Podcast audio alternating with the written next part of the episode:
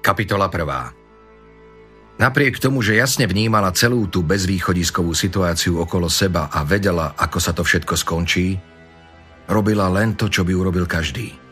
Zmetene pobehovala sem a tam, potláčala všetky tie hrozné myšlienky do úzadia a myslela len na jedinú vec.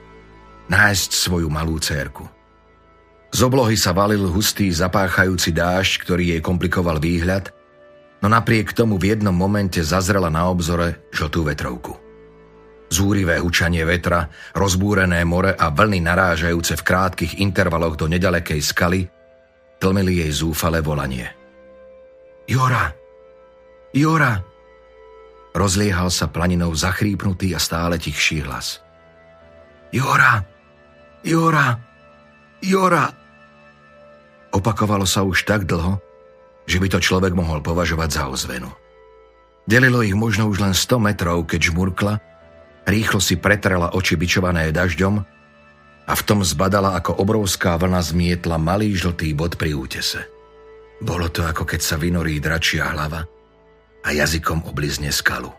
Jora, zašepkala posledný krát a klesla na kolená do blata. Búrka ešte viac zosilnela.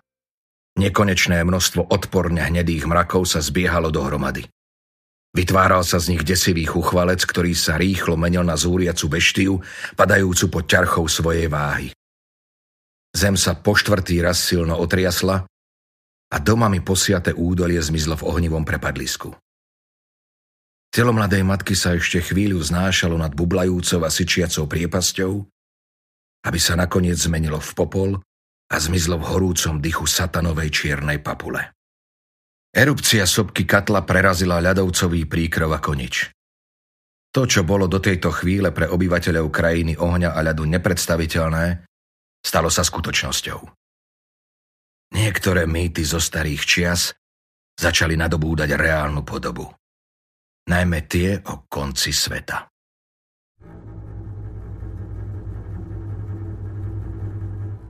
Kapitola 2. Island je na kusy. Povedal Ervin a vytiahol si Irenu z ucha. Chlapci, ktorí sedeli v tráve okolo neho, sa striedavo pozerali jeden na druhého. Nenašiel sa nikto, kto by teraz dokázal zo seba vydať jedinú vetu. Ani jeden z prítomných mladíkov by to pravdepodobne nevedel nejako racionálne vysvetliť, ale s Ervinom sa cítili v bezpečí. A dnes si opäť každý z nich v duchu blahorečil, že sa asi rozhodol správne. Väčšina členov tohto zoskupenia už Irény radšej ani nepoužívala a práve preto to teraz s nimi poriadne zamávalo. Po chvíli sa k ním priblížilo chudé, nenápadné dievča. V ruke zvieralo tú malú kovovú vecičku, ktorú si práve vytiahlo z ucha a zmohlo sa len na stručný komentár. Už sa to začalo. Lenže ťažko sa dalo v tom čase hovoriť o nejakom začiatku. Podobné veci sa diali už veľmi dlho a všetci to vedeli. Len pred pár mesiacmi sa definitívne roztrhla Afrika na tri časti. Krátko na to zalial trhliny miestami široké aj niekoľko kilometrov zdivočený oceán. Irény vybrovali každú chvíľu a ľudia po celom svete počúvali neustále varovania. Mnohí ich už ignorovali, kašľali na pribúdajúce zvesti o tom, kde sa čo stalo. Postupne upadali do ťažkých stavov apatie alebo sa zmietali v nekonečných depresiách. Ugo, sotva 16-ročný chlapec sa po informácii o Islande zatriasol, ako keby ho zamrazilo. To je masaker. Zmohol sa len na krátku vetu a rýchlo sa snažil ukryť pred zrakmi ostatných.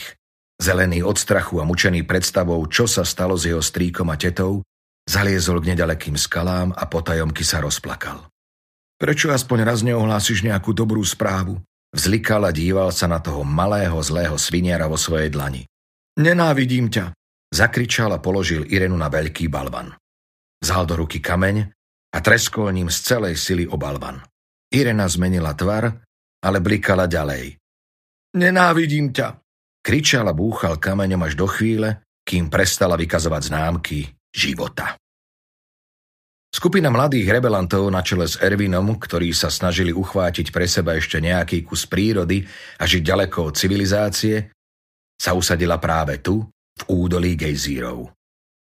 Bol to jeden z mála kúskov sveta, kde ešte voľne pobehovali nejaké zvieratá a kde rástli pre ich život potrebné čierne bobule. Zároveň to bolo miesto, ktorému sa z nepochopiteľných dôvodov vyhýbali takmer všetky prírodné katastrofy. A okrem toho, tie deti chceli byť čo najdalej od ľudí. Mali na to svoj zvláštny dôvod. Keď sa pred pár mesiacmi prvýkrát stretli na dohodnutom mieste, nikto z nich netušil presný cieľ ich spoločnej cesty. Všetci sa rozhodli nasledovať Ervina, lebo mu verili. Nikto zatiaľ nepoznal ani jeho presný plán, ale v období plnom katastrof, zmetkov a chaosu sa im práve tento mladý muž javil ako jediná silná a vyrovnaná osobnosť. A táto generácia to teraz potrebovala zo všetkého najviac. Našiel som pre nás naozaj dobré miesto.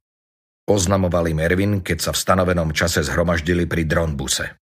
Decká vo veku od 14 do zhruba 20 sa tlačili v rade pri nástupe a v ich očiach bolo jasné odhodlanie veľkých bojovníkov. Každý mal so sebou zbalených len zo pár vecí. Tak zneli pokyny na letáku, ktorým Ervin vyzýval všetkých rovesníkov, aby opustili veľké mestá a vzdali sa života so svojimi rodinami. Mladými po celom svete zbožňovaný a všetkými rodičmi nenávidený 22-ročný chlapec si údolie gejzírov vraj vyhliadol už dávno. Všetkým vysvetlil, že ho zaujala opustená osada, v ktorej zostali obývacie bunky vo výbornom stave. Boli ako nedotknuté. Asi ich ešte nestihli recyklovať, povedal a tváril sa veľmi spokojne. Každý vedel, že zákon znie jasne. Ak niekto definitívne opustí svoje obydlie a bude opustené dlhšie ako rok, Buď sa zrecykluje, alebo ho môže obsadiť ktokoľvek iný. Drony, ktoré Erwin využil pri svojom prieskume, mu v priebehu niekoľkých predošlých mesiacov namerali všetky dôležité parametre tohto územia. Síce len minimum miest so solárnymi stĺpmi a panelmi, ešte menej záložných solárnych batérií, ale na život, aký sa rozhodli viesť, to úplne stačilo. Voda dostupná len pár desiatok metrov, zázrakom neporušené brezové lesy, gíčový vodopád a zelený kopec s vysokým stromom na svojom vrchole. Chlapci museli pri nakladaní veci do dronbusu preukázať aj trochu vynaliezavosti, lebo z praktických dôvodov bolo treba naložiť aj 5 menších dvojmiestných skytrotorov. Tie sa im zídu na zásobovanie alebo pre prípad, že by musel niekto niekam cestovať. Po chvíľke vzrušeného a trochu chaotického pobehovania sa všetci postupne upokojili a upreli na Ervina zvedavé pohľady. Bol to pre neho veľmi silný moment. Díval sa na nich a uvedomil si, že toto je presne tá chvíľa v živote, ktorá sa raz ukáže ako kľúčová. Hlboko veril, že keď sa jedného dňa obzrie späť na všetky tieto udalosti, ktoré tak dokonale do seba zapadajú, nebude si ani vedieť predstaviť, že by sa to mohlo udiať inak. Všetkým, ktorí sa ho rozhodli nasledovať, prislúbil, že sa postará o to, aby nikomu nič nechýbalo a oni mu dôverovali. Blondinka s ťažko vysloviteľným severským menom, ktorú neskôr radšej premenovali na Blondy, sa ujala postu zdravotníčky. Dokázala ako jediná bez problémov monitorovať transportný systém liečivých látok v mikrokapsuliach, ktoré kolovali v krvi každého z nich už od narodenia. V čase, keď pred zhruba 30 rokmi vyhynula takmer polovica populácie, implantovanie nanobotov do krvi tých, ktorí prežili, bolo povinné. Takisto všetkým nasadili do tela preventívne kapsule s liečivými látkami. Neočakávam, že nás práve tu prekvapí nejaká psota, ale som celkom rád, že ťa tu máme. Povedal jej Ervin, keď zistil, čím sa blondy zaoberá. Budeš naša opravárka? Rýpol do nej Ugo a v duchu si pomyslel, že bude asi najlepšie, keď sa ubytuje čo najbližšie k nej. Jeho väčší strach z akejkoľvek choroby či pohromy z neho doslova sršal aj keď sa zo všetkých síl snažil zakryť ho. Ja som skôr dispečerka, zasmiala sa pekná blondínka. Ich počiatočné nadšenie striedali menšie problémy, ale ani tie nedokázali nikoho odradiť od jeho rozhodnutia. Solárnych stĺpov bolo naozaj veľmi málo. Nikto nechcel úplne stratiť možnosť komunikovať so svetom a tak bolo treba niečo vymyslieť. Navrhujem, aby sme už teraz dali nabiť všetky vykurovacie telieska, nech nás nezaskočí zima, povedal Hugo. Koľko tu asi tak trvá zima? Pozrel sa na Ervína. 5 týždňov ako všade inde. Ale tu sú mrazy o mnoho krutejšie. Prvú zimu možno zvládneme, ale do tej ďalšej si radšej vykopeme pekný tunel. Budeme žiť pod zemou? Spýtala sa prekvapená Mima a rozhliadla sa okolo seba. Čo sme krtkovia? Presne tak si to predstavujem. Každý si vykope dieru do zeme, zalezie do nej až pokrk tak, aby mu trčala iba hlava a takto prežijeme celú zimu. Povedal Ervin vážnym hlasom. Malého Uga to vydesilo, vypleštil na neho oči a až keď si všimol, že ostatní sa smejú, rozosmial sa aj on. Verte tomu, že príde deň, keď to oceníme. Poznamenal Ervin a pustil sa do prideľovania obývacích buniek. Táto je poškodená zo všetkých strán, zvolala smutne Dalia, najvyššie dievča zo všetkých a motala sa s batôžkom okolo konštrukcie. Strčila do nej. Zdala sa pevná. Jedným okom tajne pozorovala ostatných, či sú na tom s ubytovaním lepšie ako ona. To sa opraví, upokojil ju Ugo. Je to priesvitný betón a ten sa dokáže opravovať úplne sám. Stačí, keď naň bude chvíľu svietiť slnko. Mám výhľad na vodopád, zvýskla od radosti Mima a začala tancovať. Si v nesprávnej bunke, zasmial sa trochu zlomyselne Ren. Tá tvoja je z druhej strany. Mime zmizol úsmev z tváre, ale pokorne sa presunula tam, kde bolo pre ňu určené miesto. Tu si môžeš konečne vytvoriť ten svoj svet, povedal Ervin a kývol na mierne zmeteného Rena. Jeho si všímal najviac, pretože práve o ňom tak trochu pochyboval. Poznali sa od malička a Erwin vedel, že Ren je tu s nimi z výsostne osobných dôvodov. Vedel o ňom, že sa pripravoval a veľmi tešil na odlet zo zeme. Ale v poslednej chvíli si to rozmyslel rovnako ako on. Ren by mu nedokázal na priamu otázku ideš s nami odpovedať nie. Preto mu ju Erwin ani nikdy nepoložil. Ren ho nasledoval sám. Zaujímavá menšia budova z priesvitných ľahkých panelov, akých bolo v osade len zopár, bola ideálnym priestorom pre mladého biológa. Veci ti dorazia o dva dni, poznamenal Ervin a vydal sa na obliadku svojho obydlia.